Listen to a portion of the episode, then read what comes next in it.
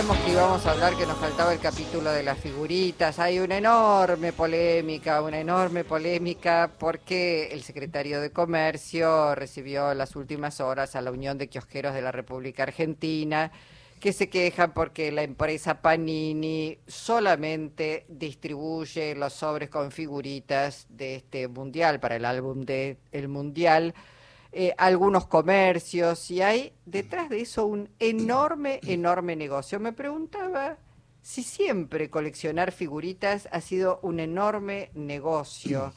Eh, vamos a hablar con alguien que sabe, sabe mucho, es el profesor de historia y coleccionista de figuritas argentinas, Rafael Vitrán. ¿Cómo le va, Rafael? Con Jorge Alperín lo saludamos. Hola, buenas tardes, mucho gusto. Bueno, muchísimas gracias. Jorge, eh, para ilustrarnos a todos nosotros, trajo su libro, este, Estampa de Campeón, que es increíble, increíble la, la colección. ¿Siempre fue negocio coleccionar? O, a ver, cuéntenos cómo, cómo, cómo es esto de coleccionar, Vitram. Bueno, mira, eh, la respuesta habría que diseccionarla en varias partes. Eh, ¿Siempre fue negocio? Sí. El tema es, se puede hacer negocios de distintas maneras. Mm. E, esa, esa, es la primera cuestión. Igual, antes de... Mm, me gustaría hacer un paréntesis para por ahí para los oyentes explicar un poquito qué es lo que yo colecciono. Sí. Pues yo colecciono figuritas, pero esencialmente yo colecciono figuritas argentinas entre 1910 y más o menos mitad de la década del 80 más o menos entre 1910 y 1985. Eso es lo que me apasiona, colecciono hace 30 años, y me apasiona porque es una búsqueda cuasi arqueológica histórica, bueno, soy profesor licenciado en historia, y es muy divertido buscar, encontrar, em, de alguna manera ir armando eh, lo que es la memoria colectiva y poder objetivarla en imágenes. Por eso, bueno, ahí Jorge, Jorge Andrea somos amigos hace muchos años, por eso tan divino ahí llevo el libro, pero como, bueno, con, con otros amigos hicimos unos cuantos libros sobre la historia de las figuritas, donde la, lo central es tratar de objetivar la imagen. Mm. Las figuritas fueron, yo te diría, desde la década del 20 en adelante, un elemento importantísimo en la cultura popular, especialmente en la, en la infantil, pero, y bueno, pero después, bueno, justamente esos y esas infantes van creciendo y queda en todos nosotros y todas nosotras en la memoria colectiva. Siempre son figuritas de fútbol. No, no, eh, mira, yo personalmente colecciono desde el año 20 hasta el 80 todo tipo de temática. De hecho, igual no me estoy alejando del tema. Después vamos a volver al punto central este, que si hay un momentito, obviamente vamos a volver al tema del negocio. Este, si vos vas a fines del siglo XIX, principio del XX, de hecho, una de las temáticas centrales eran las mujeres desnudas o semidesnudas, o artistas, porque las figuritas hasta la década del 40 venían no como artículo como lo conocemos hoy, un sobrecito independiente, o sea, un artículo en sí mismo, sino que acompañaban otros artículos, cigarrillos, caramelos, chocolates. Ah. Bueno, eh, y la temática fútbol se empieza a imponer a partir de los 20, pero fue acompañada durante décadas por la que tenía que ver con el espectáculo, con lo que tenía que ver, en el caso de las mujeres, especialmente las figuritas brillantinas, de terciopelo, en la década del 60, 70. Sí, e, eso también eran... Esas. a ver, vos me preguntabas, y para no irnos del tema convocante, este, vos me preguntabas si es negocio. Negocio sí, porque si no las empresas obviamente no hubieran sacado y no, no hubieran podido mantenerse. El tema es el negocio a qué costo, por eso te digo. Ah. Eh, si vos me preguntás mi opinión, eh, aclaro que yo no junto el álbum actual porque no junto figuritas actuales. No tiene esa búsqueda arqueológica que es la que a mí me divierte, pero sí la juntan mis hijos, conozco muchísimos coleccionistas que la juntan, estoy metido en el tema y como la mayoría de las cosas tiene dos caras muy paradójicas.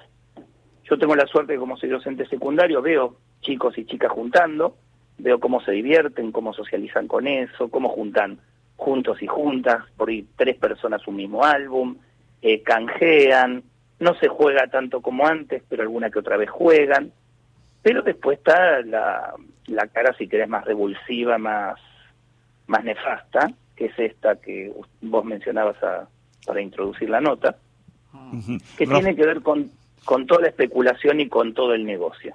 Claro.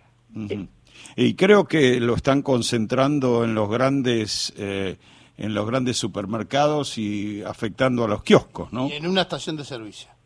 Bien, mira, eh, acá yo creo que pasa, si, a, ver, esto incluso sería interesante hasta opinión de psicólogos, sociólogos, pero bueno, yo dirá lo que puedo que tenga que ver con el coleccionismo y bueno, y mi, mi opinión como historiador también, donde se analizan los procesos. Esto uno puede analizar. El, el álbum del 14 y el 18 fueron dos de los mundiales, ¿no? Fueron dos booms impresionantes, tanto como este. La diferencia, porque fundamentalmente también explotaron, porque se metió en un público adulto, que está bueno, porque incluso los chicos coleccionan con los, con los hijos, con las hijas, las mamás también, y eso es lindo.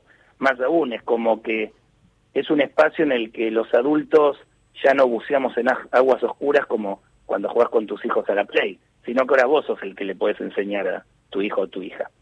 Pero el público que se metió fue tan, tan alta la tasa de ganancia, porque esa es la palabra, que para este mundial pasaron dos cosas. Una es la que mencionó recién Jorge y uno de los compañeros que escuché ahí en el estudio, que se distribuyó, además de los kioscos, se distribuyó a algunos supermercados y algunas estaciones de servicios, algunas de las empresas estas que entregan comida. Pero hay otro fenómeno, justamente frente a la especulación que iba a ser tan grande el negocio, hubo gente que un mes antes, no sé bien con qué vínculo en la empresa o no, pero me consta que hubo gente que gastó 10 millones de pesos, 20 millones de pesos, 5 millones de pesos en, en acaparar para vender por las redes, para vender por distintos lados virtuales. Y esto llevó a su vez a que los incluso los mayoristas, viendo todo este caos y especulación que se generó, en vez de venderle directamente a los que distribuyen en los kioscos, los mayoristas vendan a precio más alto de él que vende el kiosco y no les convenga vender al kiosco. Entonces, eh, la verdad que es eh, da cosita y da vergüenza ajena ver la manipulación política, de que algunos se espantan de que el gobierno y el Estado se ocupa de las figuritas. Y eso es una, más que una mentira, es una falacia, porque, a ver, es mi opinión, obviamente, ¿no? Por un lado sí, podría ser, podría parecer ridículo. Mira, hay gente que se caga de hambre, los precios de, bienes como la comida, no se pueden pagar. ¿Y a vos te parece que el gobierno se ocupe de esto? Eso es, eso es una falacia, porque aunque no deja de ser verdad que hay temas muchísimo más importantes, también es verdad dos cuestiones acá. Una, no solo está perjudicando a estos kiosqueros que durante cuatro años tienen que marcar colecciones que no se venden, sino que hay algo mucho peor. El Estado tiene la obligación de tratar de defender a estos chicos y chicas que van a un lugar y no hay sobres, no hay nada, eh, les dicen que no, tienen que pagar sobreprecios, pero fundamentalmente tendría que ver si tiene instrumentos para romper esta monopolización y esta, eh, a ver, Maradona decía la pelota no se mancha, acá mancharon la figurita, esto es para pibes y pibas. Después los grandes podemos hacer los negocios que queramos, pero ahí no se jode. Entonces, decir que es ridículo que el Estado se meta en esto es una ridiculez no está mal que se meta, podés discutir que otras cosas no solucionan, más importante, ese es otro tema. Rafael, no es la cuestión de que se meta en esto, está bien que se meta.